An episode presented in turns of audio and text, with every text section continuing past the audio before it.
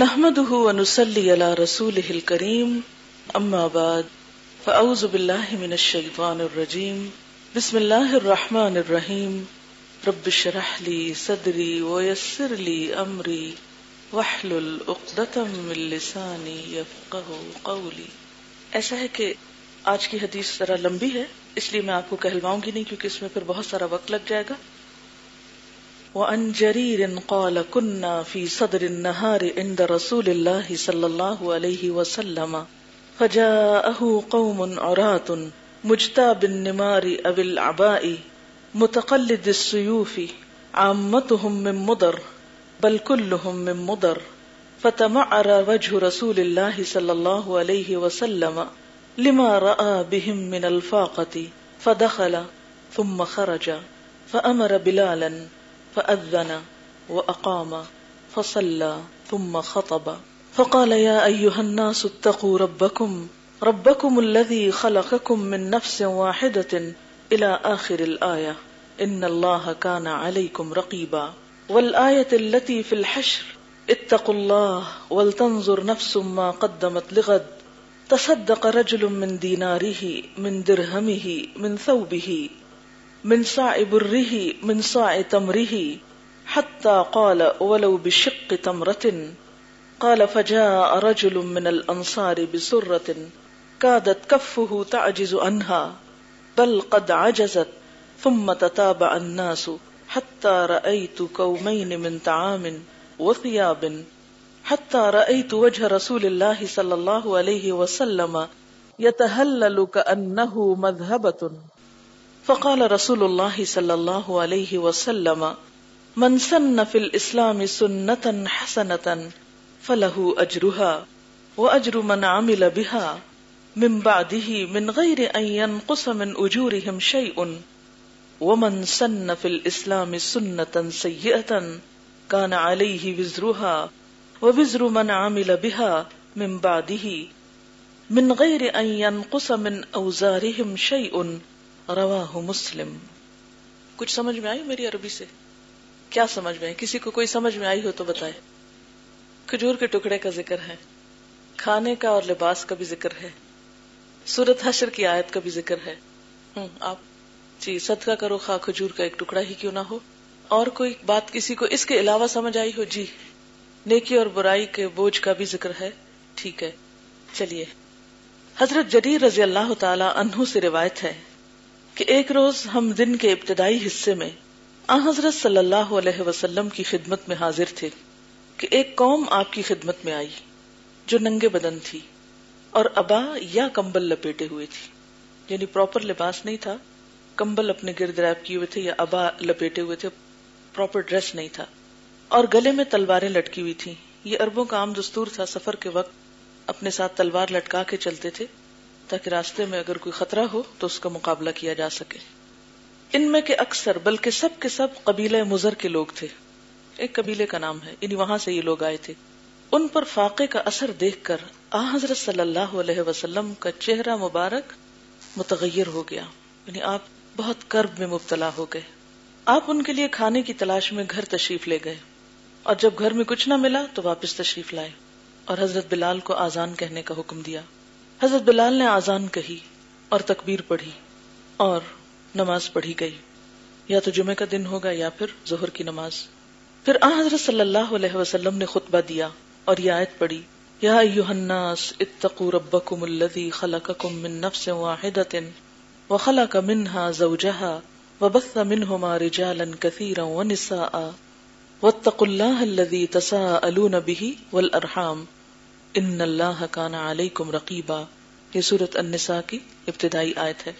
اس کا ترجمہ ہے، اے لوگو، اپنے رب سے ڈرو۔ جس نے تم کو ایک جان سے پیدا کیا اور اسی سے اس کا جوڑا بنایا اور ان دونوں سے بہت سے مرد اور عورتیں دنیا میں پھیلا دیے۔ اپنے پالنے والے کی ناراضگی سے ڈرتے رہنا، جس کا نام لے کر تم ایک دوسرے سے اپنے حقوق مانگتے ہو اور رشتہ داریوں کے بارے میں خاص طور پر خدا سے ڈرو۔ یقیناً اللہ تمہاری نگرانی کر رہا ہے۔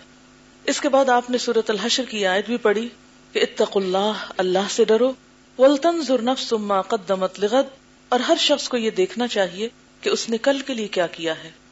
آپ نے یہ آیات ارشاد فرمائی اور پھر فرمایا، خیرات کرے آدمی اپنے دینار میں سے، اپنے درہم میں سے، اپنے کپڑے میں سے، اپنے گیہوں کے پیمانے میں سے۔ یہاں تک کہ آپ نے فرمایا، خیرات کرے اگرچہ کھجور کا ٹکڑا ہی کیوں نہ ہو۔ راوی کہتے ہیں کہ ایک انصاری شخص دینار یا درہم سے بھری ہوئی ایک تھیلی لایا، جس کے وزن سے اس کا ہاتھ تھکنے کے قریب تھا یعنی بہت مشکل سے اٹھا رہا تھا، بلکہ تھک گیا تھا۔ پھر تو لوگوں نے پے در پے چیزوں کا لانا شروع کر دیا۔ یہاں تک کہ میں نے دو تودے غلہ اور کپڑے جمع شدہ دیکھے، دو ڈھیر مراد ہیں۔ پھر میں نے دیکھا کہ حضرت صلی اللہ علیہ وسلم کا چہرہ اقدس خوشی سے چمک رہا ہے، کندن کی طرح۔ پھر آپ صلی اللہ علیہ وسلم نے فرمایا، جو شخص اسلام میں کسی نیک طریقے کو رائج کرے تو اسے اس کا بھی ثواب ملے گا اور اس کا ثواب بھی جو اس کے بعد اس پر عمل کرے۔ لیکن عمل کرنے والے کے ثواب میں کوئی کمی نہ ہوگی۔ اور جس شخص نے اسلام میں کسی برے طریقے کو رائج کیا، تو اسے اس کا بھی گناہ ہوگا اور اس شخص کا بھی جو اس کے بعد اس پر عمل کرے گا۔ لیکن عمل کرنے والے کے گناہ میں کوئی کمی نہ ہوگی۔ اس حدیث کو سن کر آپ کو کیا بات سمجھ میں آئی ہے؟ کیا سیکھا آپ نے اس سے؟ جی۔ اس سے ایک بات تو یہ پتہ چلتی ہے کہ کسی مصیبت زدہ کو دیکھ کر، کسی پریشان حال کو دیکھ کر صرف افسوس کرنا کافی نہیں۔ صرف اس کے لیے دکھی ہو کر بیٹھ جانا کافی نہیں، بلکہ اس کا دکھ دور کرنے کے لیے عملاً بھی کوئی کوشش کرنی چاہیے۔ اور وہ کوشش کس طریقے پر ہو؟ جیسے آ حضور صلی اللہ علیہ وسلم نے کی۔ اگر ہمارے معاشرے کے اندر یہ اخلاق اور یہ کردار زندہ ہو جائے، تو کیا پھر کوئی بھی ضرورت مند باقی رہے؟ کیا کوئی بھی دکھی اور پریشان اس طرح رہے؟ نہیں۔ لیکن عموماً ہوتا یہ ہے کہ ہم لوگوں کو پریشانی میں دیکھتے ہیں اور گزر جاتے ہیں۔ اور یہ کہتے کہ ہمارے تو بس میں نہیں کہ ہم کچھ کریں۔ بہرحال، اگر ہر شخص کے بس میں نہیں، تو بہت سے لوگ مل کر تو کچھ نہ کچھ کر ہی سکتے ہیں۔ صحابہ کرام فوراً فوراً عمل کرنے والے تھے۔ آپ صلی اللہ علیہ وسلم نے انہیں کس طرح آمادہ کیا تھا عمل پر، یہ بھی بہت امپورٹنٹ ہے۔ اگر ہم صرف دوسروں کو کہیں صدقہ کرو صدقہ کرو، تو اس سے کیا ہوگا؟ کوئی کرے گا، کوئی نہیں کرے گا۔ لیکن اگر ہم وہ طریقہ اختیار کریں جو نبی صلی اللہ علیہ وسلم کا طریقہ تھا، تو اس سے کیا ہوگا؟ آمادگی جلدی ظاہر ہوگی۔ گویا کسی کام کو دوسروں سے کروانے کے لیے انہیں ذہنی طور پر تیار کرنا بھی ضروری ہے۔ ہر شخص کو کچھ نہ کچھ صدقہ ضرور کرنا چاہیے، خواہ وہ کھجور کا ایک ٹکڑا ہی کیوں نہ ہو۔ اور یاد رکھیے کہ دینے والے کو اللہ دیتا ہے۔ آپ لوگوں سے روکیں گے، آپ کا روک دیا جائے گا۔ کوئی کام صرف خود کرنا کافی نہیں ہوتا، دوسروں کو ترغیب دلانے کے لیے خود عمل میں پہل کر دی جائے اور پھر دوسرے لوگ بھی ساتھ شریک ہو جائیں گے۔ اس میں آپ دیکھیے کہ پہلی چیز جو نظر آتی ہے وہ یہ ہے کہ صحابہ کرام نبی صلی اللہ علیہ وسلم کے ساتھ دن کا ایک وقت گزارا کرتے تھے تعلیم کے لیے۔ کیونکہ شروع میں آتا نا کہ ہم دن کے ابتدائی حصے میں آپ صلی اللہ علیہ وسلم کی خدمت میں حاضر تھے۔ تو کیوں حاضر تھے؟ آپ کے پاس بیٹھ کر، آپ سے کچھ سیکھنے کے لیے، آپ کے ساتھ مل کر کچھ کام کرنے کے لیے تو اجتماعیت میں برکت ہوتی ہے۔ دوسری بات کچھ لوگ حاضر ہوئے جن کے پاس کھانا کپڑا نہیں تھا۔ آپ انہیں دیکھ کر ایک دم دکھی ہو جاتے ہیں اور دکھ کے آثار آپ کے چہرے پہ نظر آتے ہیں۔ اس سے کیا بات پتا چلتی کہ آپ واقعی رحمت اللہ عالمین تھے۔ ہمارے لیے کیا سبق ہے کہ ہمیں بھی دوسرے کا دکھ محسوس کرنا چاہیے۔ دوسرے کے دکھ کو اپنا دکھ سمجھنا چاہیے، کیونکہ مومن کیا ہے؟ مومن کی مثال کس سے دی گئی ہے؟ ایک جسم سے دی گئی ہے کہ اگر جسم کا ایک حصہ تکلیف میں ہو تو دوسرا بھی اس تکلیف کو محسوس کرے گا، اس کا ساتھ دے گا۔ آپ صلی اللہ علیہ وسلم نے سب سے پہلے کیا کیا؟ اپنے گھر تشریف لے گئے۔ دیکھا، دکھ محسوس کیا، اپنے گھر تشریف لے گئے۔ پہلے نصیحت نہیں شروع کی، پہلے تلقین نہیں شروع کی۔ پہلے کیا کیا؟ اپنا گھر دیکھا۔ ہمارا حال کیا ہوتا ہے؟ ہم دوسروں کو تو کہتے ہیں، صدقہ کرو۔ دوسروں کو دیا کرو۔ لیکن خود بھول جاتے ہیں۔ تو جب بھی آپ کو دوسروں کے لیے کچھ کرنا ہے، دوسروں کو کہنا ہے کچھ، تو اگر آپ چاہتے ہیں کہ آپ کی بات میں اثر ہو، تو اس کے لیے حل کیا ہے، طریقہ کیا ہے، خود سے شروع کریں۔ اگر آپ کو واقعی دکھ ہے کسی کا، تو آپ سب سے پہلے تو خود اپنے آپ کو حاضر کریں۔ آپ اندر جب تشریف لے گئے تو گھر میں کچھ بھی نہ تھا، اس سے کیا پتا چلتا ہے؟ کہ آپ نے پہلے ہی سب کچھ صدقہ خیرات کر رکھا تھا اور کچھ جمع نہیں کیا ہوا تھا۔ پھر واپس تشریف لائے اور حضرت بلال کو آزان کا حکم دیا۔ آزان ہوئی، نماز پڑھی گئی۔ اس سے کیا پتا چلتا ہے؟ یعنی اگرچہ حالات بہت تکلیف دہ تھے، لیکن اس کی وجہ سے نماز کو ڈیلے نہیں کیا۔ نماز کا وقت آیا تو نماز پڑھی گئی۔ ہم کیا کرتے ہیں؟ کوئی کام پڑے تو پہلے نماز چھوڑتے ہیں۔ نماز بعد میں پڑھ لیں گے، پہلے یہ کام کر لیں۔ اور ایسے کاموں میں تو بہانہ ڈھونڈتے ہیں کہ ہم تو انسانیت کا اتنا خیال رکھ رہے ہیں، تو ہمیں بھی نماز پڑھنی۔ ہمارا تو صدقہ خیرات ہی ہمارے لیے کافی ہے۔ عام طور پر سوسائٹی میں یہ دیکھا گیا کہ جو لوگ صدقہ خیرات کرتے ہیں وہ عموماً نماز روزے سے غافل ہونے لگتے ہیں۔ اور جو نماز روزہ کرتے ہیں وہ حقوق و لباس سے غافل ہونے لگتے ہیں۔ تو دونوں چیزیں اپنی اپنی جگہ پر۔ دوسری بات یہ ہے کہ نماز کا یہاں ایک فائدہ بھی نظر آتا ہے۔ اور با جماعت نماز کا، اور وہ کیا ہے؟ اور لوگ بھی آ جائیں، سب اکٹھے ہو جائیں۔ ایک تو یہ تھا کہ جتنے لوگ آپ کے آس پاس تھے، آپ انہیں کو نصیحت کرتے، صرف وہ کام کرتے۔ لیکن دوسرا یہ کہ آزان ہوئی، لوگ حاضر ہوئے، تو لوگوں کی تعداد میں بھی اضافہ ہو گیا۔ نماز پڑھی گئی۔ کتنا یوں فیل ہوتا نا، اگر آپ امیجن کریں کہ تکلیف دہ سے تکلیف دہ حالات میں بھی آپ صلی اللہ علیہ وسلم کتنے پیسفلی اپنے فرائض انجام دیتے۔ ہمارے سامنے اگر ایسی کوئی کیفیت ہے تو ہم ایک دم پینک ہی ہو جاتے۔ ہیں چیخ چلانا شروع کر دیتے، دیکھو یہ ہو گیا، وہ ہو گیا، پہلے یہ کر لو، وہ۔ شور شرابہ ہنگامہ ہمارے ہر کام میں ہنگامے شروع ہو جاتے ہیں۔ آپ نے اس تکلیف کو، دکھ کو محسوس تو کیا، لیکن اپنے روٹین کے کام میں بھی غفلت نہیں برتی۔ سکون سے نماز ادا کی، اس کے بعد خطبہ دیا۔ اور اس خطبے میں آپ دیکھیے کہ کتنی مناسب آیات کا انتخاب کیا گیا۔ جو پہلی آیت آپ نے پڑھی، وہ تھی، اے لوگو، اپنے رب سے ڈرو، جس نے تم کو ایک جان سے پیدا کیا۔ آپ نے یہ آیت کیوں منتخب کی اس وقت؟ یعنی سب انسان آپس میں ایک انسانیت کے رشتے میں جڑے ہوئے ہیں۔ اگرچہ یہ قبیلے مضر سے ہیں، لیکن یہ بھی تمہارے بھائی ہیں۔ یہ احساس پیدا کرنا تھا۔ آج کے دور میں شاید آپ کو یہ بات سمجھنے میں مشکل ہو رہی ہو، لیکن اس دور میں قبائلی نفرتیں اتنی زیادہ تھیں، تعصبات اتنے تھے۔ ہمارے ہاں تو چند ایک تعصبات ہے نا، تو وہاں تو چھوٹے چھوٹے قبیلے آپس میں اس طرح ایک دوسرے کی جان کے دشمن تھے۔ کہ کوئی بھی دوسرے کا یعنی آپس میں کوئی ہمدردی نہیں تھی، کوئی ایک اسٹیٹ نہیں تھی۔ تو لوگ اگر کسی کی مدد کرتے تھے تو کس بنا پر کیا کرتے تھے؟ قبائلی اسبیت کی بنا پر۔ یعنی کسی کے کام آتے تو اس کے لیے کیا دیکھتے تھے؟ کہ میرا اپنا کون ہے۔ اگر وہ بہکا تو میں بھی بہکوں گا۔ وہ غلط کام کرے گا تو میں بھی کروں گا۔ وہ انتر شد غزی یا ارشدی۔ اگر وہ ہدایت پا گیا تو میں بھی پا جاؤں گا۔ یعنی قبیلہ بھی ایک بت تھا اس دور کا۔ جسے آج کے دور میں بھی رنگ نسل کے بت بنائے ہوئے نا۔ تو اس دور میں بھی یہ قبائلی اسبیت ایک بت کی طرح لوگوں کے دلوں میں راسخ تھی۔ تو آپ صلی اللہ علیہ وسلم نے اس کو ختم کرنے کے لیے ایک بہترین کام کیا اور واقعی اس کو ختم کیا۔ آپ کی مثال ایک بے مثال چیز ہے یعنی جس کی کوئی اور دوسری مثال ہمیں نظر نہیں آتی۔ بہرحال، اب آپ صلی اللہ علیہ وسلم نے جو آیت پڑھی، اس میں سب کو کہا، تم ایک جان سے ہو اور اسی سے جوڑا بنا، اسی سے سب یہ لوگ پھیلے۔ اور پھر اللہ سے ڈرو۔ اور اس میں خاص طور پر رشتے داریوں کا پھر احساس دلایا گیا، ارحام کا، اور یاد رکھو اللہ تمہاری نگرانی کر رہا ہے۔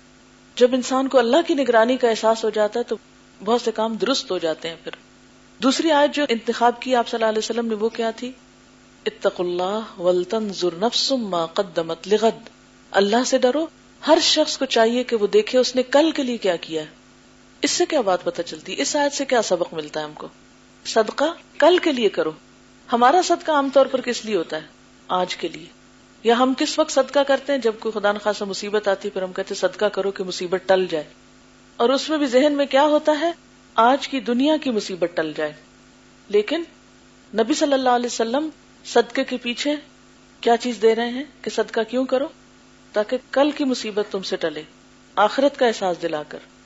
اتق اللہ ولطن ما قدمت لغد، ہر شخص کو دیکھنا چاہیے، اس نے کل کے لیے کیا جمع کیا ہے۔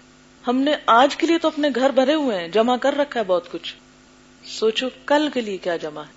اگر سب لوگ یہ سوچنے لگ جائیں کہ ہم نے کل کے لیے کیا جمع کیا ہے، تو میرے خیال ہے ہماری بہت ساری فالتو چیزیں ہمارے گھر سے نکل جائیں۔ کہ ہم نے کل کے لیے جمع کرنا ہے، کل کے لیے ثواب حاصل کرنا ہے۔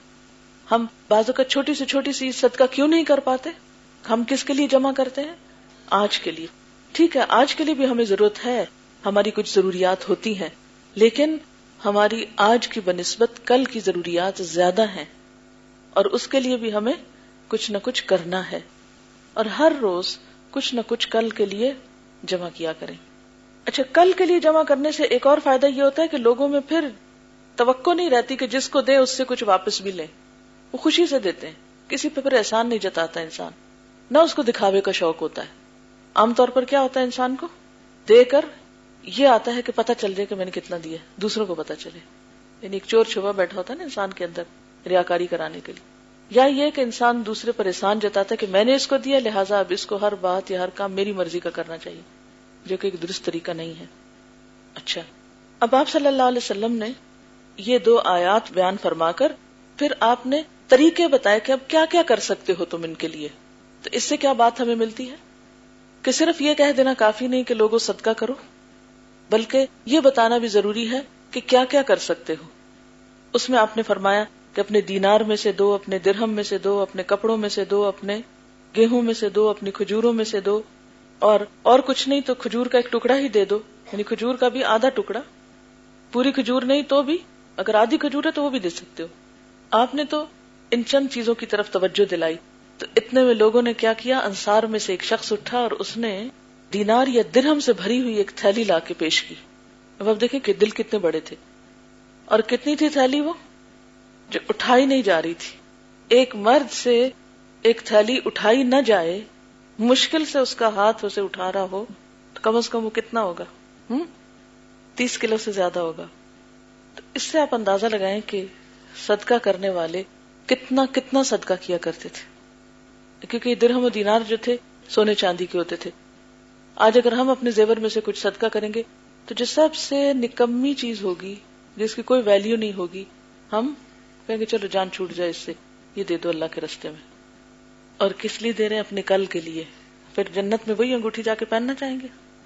جو سب سے نکمی، ردی، بیکار چیز ہم نے یہاں دی، وہی کل پہننا چاہتے ہیں جا کے۔ ملنی تو وہی چاہیے نا پھر، کہ نہیں؟ انصاف نہیں؟ کیا کہتے ہیں آپ؟ جب ہم بالکل ردی بیکار چیزیں دیتے ہیں، کیا سوچ کے دیتے ہیں؟ آپ کو یہ تو پتا نا، جو آج دے رہے ہیں، کل وہ آپ کے سامنے آنا ہے۔ ملنا ہے آپ کو واپس، کہ نہیں ملنا؟ ملنا ہے نا واپس؟ کیا لینا ہے پھر اس وقت؟ جو دینا وہی لینا ہے یا کچھ اور؟ اچھا لینا ہے نا۔ جنت کے خریدار ہیں۔ اور دے کیا رہے ہیں جنت کے لیے؟ ہوں پٹے پرانے، بیکار، ردی۔ اسی لیے تو ہمارے معاشرے کا حال نہیں بدلتا۔ چاہے ہمارے پاس وہ چیزیں رہیں اور ہم صدیوں استعمال نہ کریں نہ کریں، لیکن یہی جمع کر کے چھوڑ جائیں گے۔ پرانی ہو ہو کے، خستہ حال ہو ہو کے، پھر وہ کوئی بھی یوز نہیں کرے گا، پھینک دی جائیں گی۔ لیکن اپنے ہاتھ سے کوئی اچھی چیز اللہ کی راہ میں دینے کو تیار نہیں ہوتے ہم۔ صحابہ کرام کے درجے کیوں بلند ہوئے؟ کیونکہ انہوں نے ہر نیکی میں سبقت کی۔ بہرحال، وہ اتنی بڑی تھیلی لایا کہ اس کے لیے اٹھانا مشکل تھا، اس کا ہاتھ تھک گیا تھا۔ اب یہ جو ایک شخص آیا اور یہ چیز لایا تو نتیجہ کیا ہوا؟ سب کو دیکھ کے شوق آ گیا۔ اس سے کیا پتا چلتا ہے کہ بعض اوقات صدقہ سامنے بھی دے دینا چاہیے۔ کیونکہ اس نے لا کے رکھی تو سب کو خیال ہے اچھا اس نے دیا ہم بھی دیتے ہیں۔ اسلام میں خفیہ صدقہ بھی اچھا ہے، لیکن کبھی کبھی دکھا کے دینا بھی اچھا ہے۔ نیت ریاکاری کی نہ ہو، لوگوں سے تعریف چاہنے کی نہ ہو، لیکن کبھی کبھی دکھا کر سامنے رکھنا بھی اس لیے بہتر ہے کہ دوسروں کو بھی طریقہ آئے دینے کا۔ یعنی ہر شخص نے کچھ نہ کچھ لانا شروع کیا، یہاں تک کہ دو ڈھیر لگ گئے چیزوں کے۔ صحابی کہتے ہیں، پھر میں نے دیکھا رسول اللہ صلی اللہ علیہ وسلم کا چہرہ کندن کی طرح چمک رہا ہے۔ یعنی آپ خوش ہو گئے۔ پہلے کیا تھا؟ آپ پریشان ہوئے لوگوں کا حال دیکھ کر۔ پھر دوسرے لوگوں کی مدد دیکھ کر خوش ہو گئے آپ۔ اس پر آپ صلی اللہ علیہ وسلم نے پھر ایک بات فرمائی اور وہ بڑی اہم بات ہے۔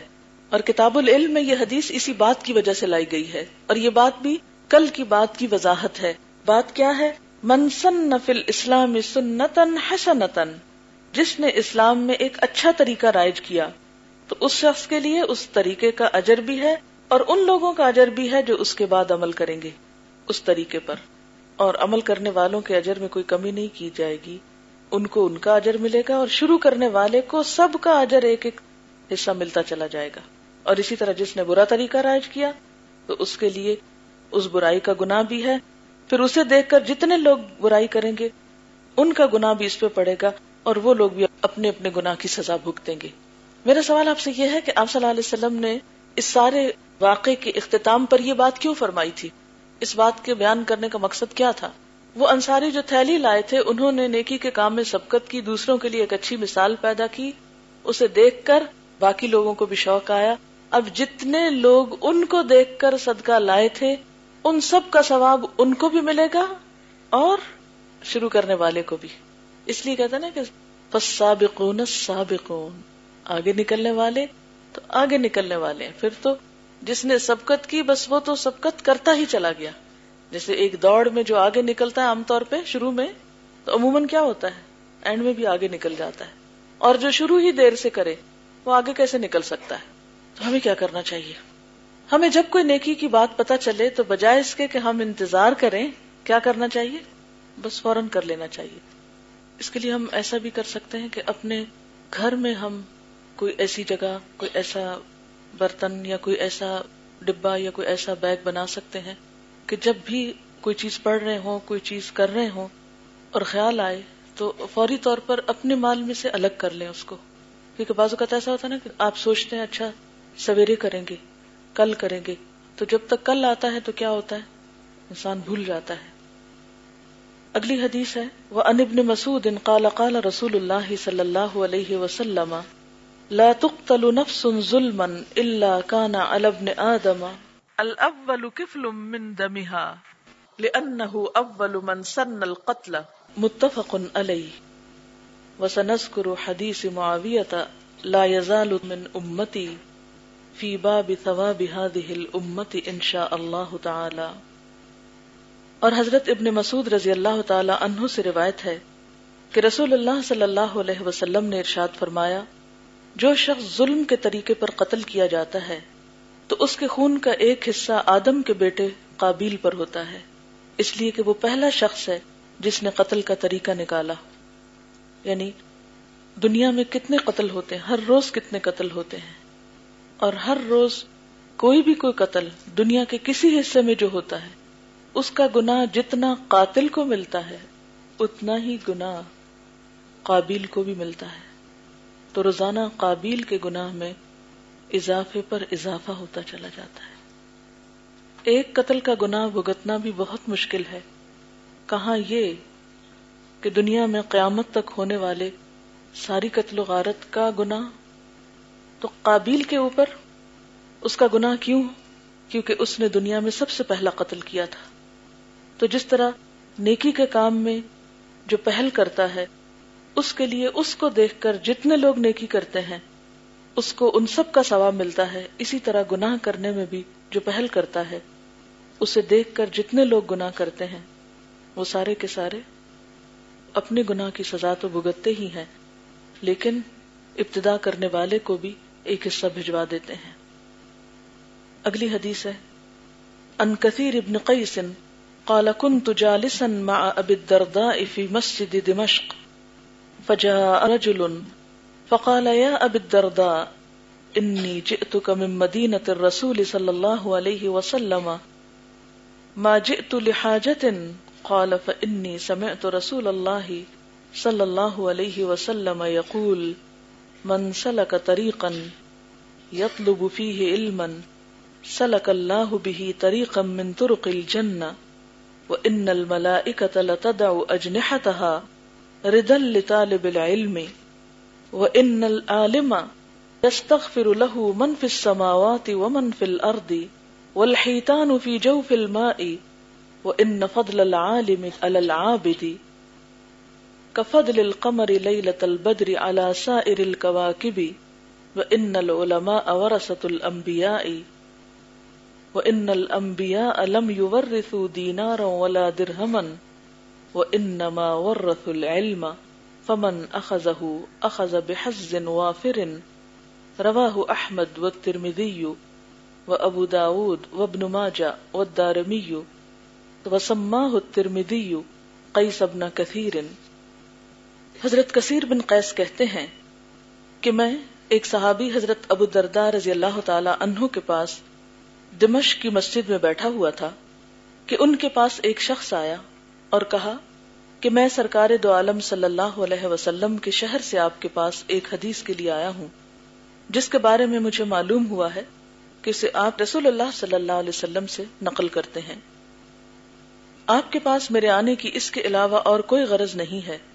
یہ سن کر حضرت ابو دردا نے فرمایا، میں نے آ حضرت صلی اللہ علیہ وسلم کو فرماتے ہوئے یہ سنا کہ جو شخص کسی راستے کو خواہ و لمبا ہو یا مختصر علم دین حاصل کرنے کے لیے اختیار کرتا ہے، تو اللہ تعالیٰ اس کو بہشت کے رستے پہ چلاتا ہے اور فرشتے طالب علم کی رضامندی کے لیے اپنے پروں کو بچھاتے ہیں اور عالم کے لیے ہر وہ چیز آسمانوں کے اندر ہے یعنی فرشتے، اور جو زمین کے اوپر ہے۔ یعنی جن و انس اور مچھلیاں جو پانی کے اندر ہیں دعائیں مغفرت کرتی ہیں۔ اور عابد پر عالم کو ایسی ہی فضیلت ہے جیسی کہ چودہویں رات کے چاند کو تمام ستاروں پر۔ اور عالم انبیاء کے وارث ہیں۔ انبیاء وراثت میں دینار اور درہم نہیں چھوڑ گئے۔ ان کا ورثہ علم ہے۔ جس نے علم حاصل کیا، اس نے کامل حصہ پایا۔ اس حدیث سے کیا پتا چلا؟ آپ کو علم کا حاصل کرنا افضل ترین عبادت ہے۔ کیوں؟ وہ کس لیے؟ کیونکہ وہ اللہ تعالی کی طرف لے جانے کا ذریعہ ہے، نیکی کے راستے کو آسان کرتا ہے۔ علم کے بغیر انسان اللہ تعالیٰ کو بھی نہیں صحیح طور پر پہچان سکتا۔ میں اس حدیث کو دوبارہ تھوڑا تھوڑا کر کے پڑھتی ہوں، پھر آپ دیکھیے اس میں سے۔ حضرت کثیر جو تھے، وہ حضرت ابو دردا کے پاس دمشق کی مسجد میں بیٹھے ہوئے تھے۔ ایک شخص آیا اور اس نے آ کر کہا کہ میں مدینہ سے آیا ہوں آپ کے پاس تاکہ میں ایک حدیث آپ سے سنوں جو آپ حضور صلی اللہ علیہ وسلم سے روایت کرتے ہیں۔ اب ایک شخص مدینہ سے نکلا ہے اور دمشق آیا ہے۔ فاصلہ پتا آپ کو کتنا ہے؟ دمشق کہاں پر ہے؟ سیریا میں۔ اور مدینہ کہاں پر ہے؟ سعودی عرب میں۔ نقشے میں آپ دیکھیں، کئی سو میل کا فاصلہ ہے۔ میرے خیال ہے آج کل بھی بس میں شاید ٹوینٹی فور آورز لگتے ہیں وہاں تک پہنچنے میں، یا اس سے بھی زیادہ۔ تو اس زمانے میں اونٹوں اور گھوڑوں پر بیٹھ کر لوگ آیا کرتے تھے اور ایک حدیث سننے کے لیے آیا صرف ایک حدیث کیا اس نے وہ حدیث پہلے نہیں سنی ہوئی تھی؟ سنی ہوئی تھی، لیکن وہاں کیوں کیا سننے کے لیے؟ کئی دن کا سفر کر کے؟ اس لیے کہ انہوں نے وہ بات ڈائریکٹ حضور صلی اللہ علیہ وسلم سے سنی تھی۔ اس لیے وہ ان کے پاس گئے۔ اور پھر انہوں نے کہا، مجھے یہ بات پہنچی ہے کہ تم حضور صلی اللہ علیہ وسلم سے ایک حدیث بیان کرتے ہو۔ ماں جے لہاجتن میں کسی اور کام کے لیے نہیں آیا۔ یعنی اس شہر میں آنے کا میرا مقصد صرف ایک حدیث سننا ہے، اور وہ حدیث بھی کون سی ہے جو پہلے سے پتا ہے ان کو، لیکن آپ سے سننے کے لیے آیا۔ یعنی ان کے اس سفر کا مقصد کیا تھا؟ اس شخص سے حدیث سننا جس نے حضور صلی اللہ علیہ وسلم سے سن رکھی ہے۔ کیوں؟ بنیادی طور پر ہوتا یہ ہے کہ اس زمانے میں اس چیز کو بہت اہمیت تھی کہ حدیث سننے والے اور حضور صلی اللہ علیہ وسلم کے بیچ میں کتنے واسطے ہیں۔ ایک واسطہ ہے، دو واسطہ۔ واسطہ کا مطلب پتا یعنی کتنے سٹیپس میں؟ اس شخص سے حدیث سننے کی کوشش کی جاتی تھی جس کے درمیان اور حضور صلی اللہ علیہ وسلم کے درمیان کم واسطے ہوتے تھے، تاکہ ہمیں حضور صلی اللہ علیہ وسلم کے قریب ہونے کا موقع ملے اس روایت کے ذریعے۔ قیامت کے دن بھی تو آپ صلی اللہ علیہ وسلم کا قرب ایسے لوگوں کو نصیب ہوگا جو ایسے کام کرتے رہے جو یعنی آپ کی سنت پر عمل کرتے رہے اور آپ کے طریقے پر چلتے رہے اور جتنا بہتر طریقے پر اس پر عمل کیا۔ آج کے دور میں پہلی بات ہے کہ علم کا شوق نہیں رہا۔ پھر علماء کے پاس حاضر ہونے کا کوئی شوق نہیں رہا لوگوں کو۔ پھر اس کے بعد اس کے لیے محنت کا کوئی شوق نہیں رہا۔ اس پر حضرت ابو دردا جو ہیں، انہوں نے کیا کہا کہ وہ حدیث سنائی جس کو سننے کے لیے وہ آئے تھے۔ اور وہ حدیث کیا تھی؟ وہ بھی علم ہی کے بارے میں تھی۔ کہ جو شخص کسی راستے کو علم حاصل کرنے کے لیے اختیار کرتا ہے یعنی سفر کرتا ہے علم کے لیے، اللہ تعالیٰ اس کو جنت کے راستے پہ چلا دیتے ہیں۔ اس کا یہ سفر جنت کی طرف ہوتا ہے۔ کیوں؟ جنت کی طرف کیسے؟ علم کے ذریعے ہی تو جنت کے راستے پتہ چلتے ہیں۔ علم عمل کا راستہ کھولتا ہے۔ علم ہوگا تو وہ عمل کریں گے جو ہمیں جنت میں لے جاتا ہے۔ مثال کے طور پر جیسے ابھی صدقہ خیرات کی باتیں ہم پڑھ رہے تھے ہم میں سے کس کو نہیں پتا کہ صدقہ کرنا چاہیے؟ سب کو پتا ہے نا؟ اس کے باوجود ہم بھولے رہتے ہیں، نہیں کرتے۔ لیکن جب ہمیں ایک بات پتا چلتی ہے، تو ہمارے لیے عمل کا راستہ آسان ہو جاتا ہے۔ وہی کام کرنا جو ہمارے لیے مشکل ہوتا ہے، وہی علم کے ذریعے آسان ہو جاتا ہے۔ ایسا لگتا ہے جیسے کوئی یہ کام ہی نہ تھا، یہ بات ہی نہ تھی۔ اور پھر فرشتے طالب علم کی رضامندی کے لیے اپنے پروں کو بچھاتے ہیں، اگرچہ ہمیں نظر نہیں آتے۔ یعنی اس سے مطلب یہ ہے کہ ساری مخلوق کے دل اس شخص کے لیے مسخر ہوتے ہیں۔ دلوں میں طالب علم کے لیے ایک محبت پیدا ہوتی ہے، احترام پیدا ہوتا ہے، جو خالصتاً اللہ کی رضا کے لیے گھر سے نکلتا ہے، سچی نیت اور ارادے کے ساتھ، پورے شوق کے ساتھ یہ نہیں کہ کسی کے دھکیلنے سے اور کسی کے زبردستی بھیجنے سے۔ حتیٰ کہ فرشتے بھی اس کا استقبال کرتے ہیں۔ اور وہ بھی اس کے آگے پر بچھاتے ہیں۔ اگر امیجن کرے نا۔ فرشتوں کے پر تو ہم نے نہیں دیکھے، لیکن پرندے کا پر جیسے وہ کھلتا ہے اور کھل کے آگے کو ہوتا ہے، تو وہ سین کیا ہوگا؟ کتنا خوبصورت سین ہو سکتا ہے۔ مراد سے یہ ہے کہ ویلکم کرتے ہیں اس کو۔ آپ دیکھیں کہ ویلکم کرنے کے لیے، استقبال کرنے کے لیے کیسی کیسی تیاریاں ہوتی ہیں۔ جیسے کیسے کیسے پروٹوکول دیے جاتے ہیں۔ ریڈ کارپیٹس بچھائے جاتے ہیں، پھول لگائے جاتے ہیں۔ اور بہت سے کام ایسے کیے جاتے ہیں جس سے آنے والا خوش ہو سکے۔ تو جو شخص اللہ کے لیے، اللہ کے دین کو سیکھنے کے لیے گھر سے نکلتا ہے، تو اللہ ہی کی بہترین مخلوق فرشتے جو ہیں، وہ اس کا استقبال کے لیے گویا اپنے پر پھیلائے ہوئے ہیں۔ اچھا اب اس میں آپ دیکھیے کہ پر بچھانے کی بات بھی ہے، پر پھیلانے کی بات بھی ہے۔ تو فرشتوں کے پر کیا ہیں دراصل؟ وہ ایسے ہی ہیں جیسے بازو ہوتے ہیں نا ہمارے۔ تو جب ہم کسی کا استقبال کرتے ہیں، تو کیسے کرتے ہیں؟ بازو کھول کر۔ تو فرشتے بھی جب اپنے پر پھیلاتے ہیں اور پر بچھاتے ہیں، تو وہ بھی ایک کیا ہے پورا؟ ویلکم کرنے کا سٹائل ہے۔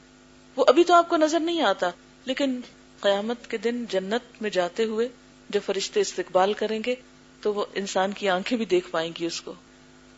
ہر وہ چیز جو آسمانوں کے اندر ہے اور جو زمین کے اوپر ہے اور مچھلیاں جو پانی کے اندر ہیں، اس کے لیے بخشش کی دعا کرتی ہیں۔ یہ سعادت گھر بیٹھ کے تو نہیں آپ کو مل سکتی تھی، کہ مل جاتی۔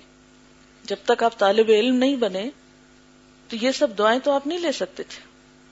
اور اس لیے بھی نا کہ مشکل راستہ ہے، آپ کو اپنی نیند قربان کرنی پڑتی ہے، بھوک قربانی کرنی پڑتی ہے، آپ کو اپنے اور بہت سے جذبات قربان کرنے پڑتے ہیں، اپنے عزیز، دوست، پیارے، بہت سے اور رشتے چھوڑنے پڑتے ہیں۔ جب جا کے یہ کام ہوتا ہے آسان نہیں ہے یہ راہ۔ بہت سے لوگ اس راستے کو اختیار کرتے ہیں، پھر بیچ میں کسی بھی اور دلچسپی کی وجہ سے اس کو چھوڑ جاتے ہیں، یا تھک جاتے ہیں، یا اکتا جاتے ہیں۔ لیکن جس کو یہ پتا ہو کہ میرے لیے اتنی دعائیں ہو رہی ہیں، وہ کیسے اس راستے کو چھوڑ سکتا ہے؟ وہ تو پھر بچپن سے لے کر قبر تک کچھ نہ کچھ سیکھتا ہی رہے گا۔ اور عابد کو عالم پر ایسی فضیلت ہے جیسے کہ چودہویں رات کا چاند تمام ستاروں پہ فضیلت رکھتا ہے۔ اندھیری راتوں میں آپ نے دیکھا ہوگا ستارے بہت چمکتے ہیں۔ جب اندھیرا ہوتا ہے تو سٹارز نظر آتے ہیں۔ لیکن جب چاند طلوع ہوتا ہے اور وہ بھی چودہویں کا، تو کیا ہوتا ہے؟ سٹارز اس طرح نظر نہیں آتے، دھیمے ہو جاتے، مان پڑ جاتے ہیں۔ اور عالم انبیاء کے وارث ہیں۔ انبیاء وراثت میں دینار و درہم نہیں چھوڑتے، ان کا ورثہ علم ہے۔ لہذا جس نے علم حاصل کیا، اس نے پورا حصہ پا لیا۔ یعنی صحیح معنوں میں جانشین ہوا، وارث بنا۔ اس کو صحیح معنوں میں وراثت حاصل ہوئی۔ اس ساری حدیث میں آپ کو کون سی بات سب سے اچھی لگی ہے؟ انبیاء کا وارث ہونا اور کسی کو؟ عالم کو عابد پر فضیلت حاصل ہے، پر بچھانے والی بات آپ کو اچھی لگی۔ اور کسی کو کوئی بات؟ ساری مخلوقات آپ کے لیے بخشش کی دعا کرتی ہے۔ اور کسی کو کیا بات اچھی لگی؟ جی آپ ادھر سے۔ آپ جنت کا رستہ آسان ہو جاتا ہے۔ جی ساری مخلوقات کی دعا کی بات۔ جس علم کے لیے یہاں آ رہے ہیں، وہی ہمارا مقصد ہونا چاہیے۔ ادھر ادھر کی چیزوں میں نہیں پڑنا چاہیے۔ اور سچائی کی تلاش میں مشکلات سے نہیں گھبرانا چاہیے۔ مجھے جو بات بہت زیادہ امپریس کی ہے اس حدیث میں، وہ یہ تھی کہ مدینہ سے دمشق کا سفر صرف ایک حدیث سننے کے لیے۔ ایک حدیث کی اتنی بڑی قیمت اور ہم ایک دن میں کتنا کچھ سیکھتے ہیں اور اس کے لیے بھی مثلا ساتھ والے گھر سے نکل کے آنا بھی ہمارے لیے مشکل ہوتا ہے۔ ہمارا یہ عالم ہے۔ ایک حدیث کے لیے اتنا سیکریفائس مجھے تو یہ مثال یا یہ جو اگزامپل ہے ان صحابی کی، اور ہیں صحابی خود بھی حضور صلی اللہ علیہ وسلم سے مل چکے ہیں۔ حدیث پتا ہے، لیکن خود نہیں سننے کا موقع ملا۔ تو اب ایسے سے سنا کہ جو ڈائریکٹ سن چکا تھا۔ اور صرف اسی کام کے لیے آئے ہیں، اور کوئی مقصد نہیں ہے۔ ہم سوچیں کہ ہم نے صرف علم کے لیے کتنے سفر کیے ہیں، صرف علم کے لیے۔ اسی لیے ان کے چھوٹی چھوٹی باتوں میں بھی بہت کچھ تھا، اور ہماری لمبی لمبی تقریروں میں بھی کوئی اثر نہیں رہا۔ یعنی ہم بازو کا صرف سنی سنائی باتوں کو ہی اپنا علم کافی سمجھتے ہیں، اور ان کے ہاں کیا تھا کہ اس کی کنفرمیشن کے لیے اتنا لمبا سفر، کیونکہ اس زمانے میں ٹیلی فون، تار، انٹرنیٹ، یہ سہولتیں نہیں تھی اگلی حدیث وَأَنْ أَبِي أُمَامَةِ الْبَاهِلِيِّ قَالَ ذُكِرَ لِرَسُولِ اللَّهِ صَلَى اللَّهُ عَلَيْهِ وَسَلَّمَ رَجُلَانِ أَحَدُهُمَا عَابِدٌ وَالْآخَرُ عَالِمٌ، فقال رسول اللہ صلی اللہ علیہ وسلم، فضل العالم على العابد، كفضل على ادناكم ثم قال رسول الله صلى الله عليه وسلم ان الله وملائكته واهل السماوات والارض حتى النملة في جحرها وحتى الحوت ليصلون على معلم الناس الخير، رواه الترمذي. حضرت ابی امامہ باہلی سے روایت ہے کہ رسول اللہ صلی اللہ علیہ وسلم کے سامنے دو آدمیوں کا ذکر کیا گیا، جس میں سے ایک عابد تھا اور دوسرا عالم. آپ سے پوچھا گیا کہ ان دونوں میں افضل کون ہے؟ یعنی ایک عبادت گزار بہت تھا اور ایک عالم. تو آپ صلی اللہ علیہ وسلم نے فرمایا، عالم کو عابد پر ایسی ہی فضیلت ہے جیسی کہ میری فضیلت اس شخص پر جو تم میں سے ادنا درجے کا ہو۔ یعنی عبادت بہت اچھی چیز ہے کہ آپ ساری رات مثلا نفل پڑھیں، لیکن اگر رات کا کچھ حصہ علم حاصل کریں، سیکھیں، سکھائیں، تو اس میں آپ کو کتنا اجر و ثواب ملے گا؟ گویا ساری رات آپ نے عبادت کی۔ پھر اس کے بعد آپ صلی اللہ علیہ وسلم نے فرمایا، بلا شبہ اللہ تعالیٰ اس کے فرشتے اور آسمان و زمین کی تمام مخلوقات، یہاں تک کہ چونٹیاں اپنے بلوں میں اور مچھلیاں اس شخص کے لیے دعائیں خیر کرتی ہیں۔ جو لوگوں کو بھلائی یعنی علم دین سکھاتا ہے، سکھانے والے کے لیے۔ اگلی حدیث بھی اس سے ملتی جلتی ہے، اسے بھی دیکھ لیتے ہیں۔ وہ رواہ الدارمی ان مکھول مرسلن ولم يذكر رجلان وقال فضل العالم على العابد كفضلي على ادناكم ثم تلا هذه الايه انما يخشى الله من عباده العلماء وسرد الحديث الى اخره حدیث حسن۔ دارمی نے اس مدرجہ بالا روایت کو مکھول سے مرسل طریقے پر نقل کیا ہے، جس میں لفظ رجلان کا ذکر نہیں ہے۔ اور آپ صلی اللہ علیہ وسلم نے ارشاد فرمایا، عابد پر عالم کو ایسی ہی فضیلت ہے جیسی مجھے تمہارے ادنا آدمی پر ہے۔ پھر آپ صلی اللہ علیہ وسلم نے یہ آیت پڑھی ان نما اللہ من عباد العلماء۔ یقیناً اللہ سے اس کے علم والے بندے ہی ڈرتے ہیں۔ اور پھر پوری حدیث آخر تک اسی طرح بیان کی ہے۔ اس حدیث کو میں نے اپنی جو روزمرہ کی ڈائری ہے، اس میں لکھ کر لگایا ہوا اپنے ہاتھ سے کہ کبھی دل میں اگر چھوٹا سا بھی یہ خیال آئے کہ یہ مشکل کام ہے یا اس کے لیے کوئی تکلیف ہے، تو وہ کبھی بھی خیال بھی نہ آئے۔ بلکہ پوری طرح بے لوس ہو کے سکھایا جائے، کیونکہ اتنا بڑا ریوارڈ جو مل رہا ہے۔ آپ اگر ہزار لوگوں کو پیسے دے کے بٹھا دیں کہ ہمارے لیے دعا کرو تو وہ شاید اتنے خلوص سے نہ کریں جتنا آپ لوگوں کو خیر کی بات سکھائیں اور وہ وہ کیا کریں نہ صرف وہ لوگ بلکہ بلوں میں چیونٹیاں اور سمندر میں مچھلیاں اور ساری مخلوق جو ہے اس شخص کے لیے دعائیں رحمت کرے، کیونکہ یہاں پر لفظ ہے لونا دعائیں رحمت کرتے کہ اللہ اس پہ رحم کر۔ اس لیے میں آپ سے کہتی ہوں کہ جو بات سنتے ہیں، اگر اس میں سے ایک چھوٹی سی بات بھی جا کر کسی کو سکھا دیا کرے، کسی کو بھی۔ تو آپ دیکھیں گے کہ اس کی وجہ سے جو بھی کوئی نیکی کا کام کر لے گا، نتیجہ کیا ہوگا؟ وہ اجر بھی آپ کو ملے گا، دوسرا یہ کہ یہ دعائیں بھی آپ لے سکیں گے۔ ہمیں سے اکثر لوگ پریشان رہتے ہیں اور یہ سوچتے ہیں کہ ان پر اللہ کی رحمت ہو۔ اور اللہ کی رحمت کے طریقے موجود ہیں اللہ کے رسول صلی اللہ علیہ وسلم کی زبانی، لیکن ہم ان کو استعمال نہیں کرتے۔ لیکن ایک بات یاد رکھیے کہ لوگوں سے نہ کسی سلے کی خاطر، نہ کسی شکریہ کی خاطر، حتیٰ کہ آپ کسی کو سکھانے کے بعد یہ توقع بھی نہ رکھیں کہ یہ لوگ میرا شکریہ ادا کریں۔ پھر یہ ساری رحمتیں ملتی ہیں۔ اگر آپ کے ذہن میں یہ ہو کہ میں نے ان کو یہ سکھایا، اب یہ میرے لیے یہ کریں اور یہ میرے ساتھ ایسا معاملہ کرے تو اس سے کیا ہوگا؟ وہ مقصد فوت ہو جائے گا۔ یہ اللہ تعالی کی رحمت اور مخلوق کی دعائیں آپ کو جب ملیں گی جب آپ کے کام میں اخلاص ہوگا۔ واقعی اللہ کے لیے ہوگا۔ ہمیں کتنی مختلف چیزوں سے شوق دلایا گیا ہے لیکن آج افسوس یہ کہ امت مسلمہ کو ہی پڑھنے پڑھانے کا شوق نہیں رہا۔ ہم کن کن کاموں میں لگے ہوئے ہیں نا؟ چاند بھی, بھی ذرا ایک منٹ بات سنیں آپ۔ جی میں میرا تو تعلیم تو کچھ بھی نہیں ہے لیکن یہ ہے کہ مجھے بہت زیادہ شوق تھا یہ بہت زیادہ دل میں ارمان تھا کہ میں یہ قرآن جو ہے، یہ میں کسی اچھی استاد سے پڑھوں ایسے میں نے تو پڑھے، تھوڑا سے کسی سے، پھر میں نے اتنا کوشش کیا کہ اللہ کے فضل سے مجھے قرآن پڑھنا بھی آگے اب میں پڑھ سکتی، پھر میں اردو بھی کتاب بھی، ہر قسم اخبار، رسالے، لیکن میرا کوئی استاذ نہیں ہے۔ میں نے صرف اپنی کوشش سے یہ اس طرح کیا۔ ابھی بس جی ہاں، سن لیا، اس کا تو مجھے دل میں بہت زیادہ افسوس اور مانتے ہو، میں نے دل خواہش تھی کہ میں اس طرح ادھر کس طرح جاؤ اور مجھے بس اللہ تعالیٰ نے مجھے ایسے راستہ کھولا وسیلہ بنایا کہ میں اللہ تعالیٰ نے میرے دعا سن لی اور دل کا ارمان بھی پورے کیا کہ مجھے اس عمر میں ہر کوئی مجھ سے پوچھتے کہ آپ اس عمر میں ادھر آئی تو میں کہتی ہوں کہ دیکھو اللہ تعالیٰ کے فضل جس وقت پہ انسان پر ہو جاتی ہے تو اللہ تعالیٰ نے اس عمر میں میرا میرا دو بچی ہے تو گھر پہ کوئی بھی نہیں ہے تو روزوں میں بھی مجھے کچھ پتہ نہیں ہے کہ اس نے کیا پکایا، کیا کھایا اس کے لیے کس مطلب کس طرح اس نے روزی گزارے؟ اور میں بہت زیادہ خوش ہوں اور اللہ تعالیٰ کے ہر وقت شکر ادا کرتی ہوں کہ اللہ تعالیٰ نے مجھے ادھر لائی ہے۔ اور مجھے لکھنے کا کام نہیں آتے اور میں کوشش بھی کرتی ہوں اللہ تعالیٰ سے ہر وقت دعا مانگتی ہوں کہ اللہ میں اپنے ہاتھوں سے یہ قرآن لکھوں۔ تو ایک میرا بیٹا ہے، وہ بھی میں نے اللہ کے راستے میں دیا۔ اور وہ دین کا تعلیم حاصل کرتے ہیں، پشاور کے مدرسے میں پڑھتے تو وہ بھی میں نے دے دیا اللہ کے راستے میں میں نے اپنے جان بھی اللہ کے لیے وقف کیا کہ میں کہتی ہوں کہ جو انشاءاللہ مجھ سے ہو سکتے میں ادھر، یہ الہدا کی خدمت کروں گا اور یہ پڑھ لو، پڑھ کے تو پھر انشاءاللہ۔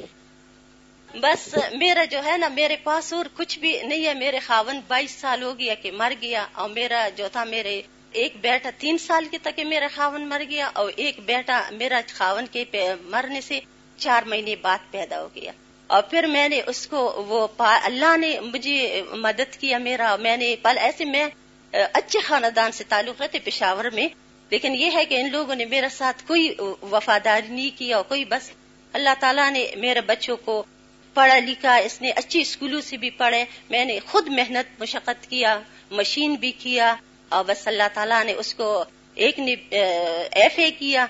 دوسری نے جو ہے، دوسری نے نائن تک پڑھا اور پھر وہ میں نے مدرسہ میں دے دیا اللہ تعالیٰ کے راستے میں کہ یہ دن کا کوئی کام کرے۔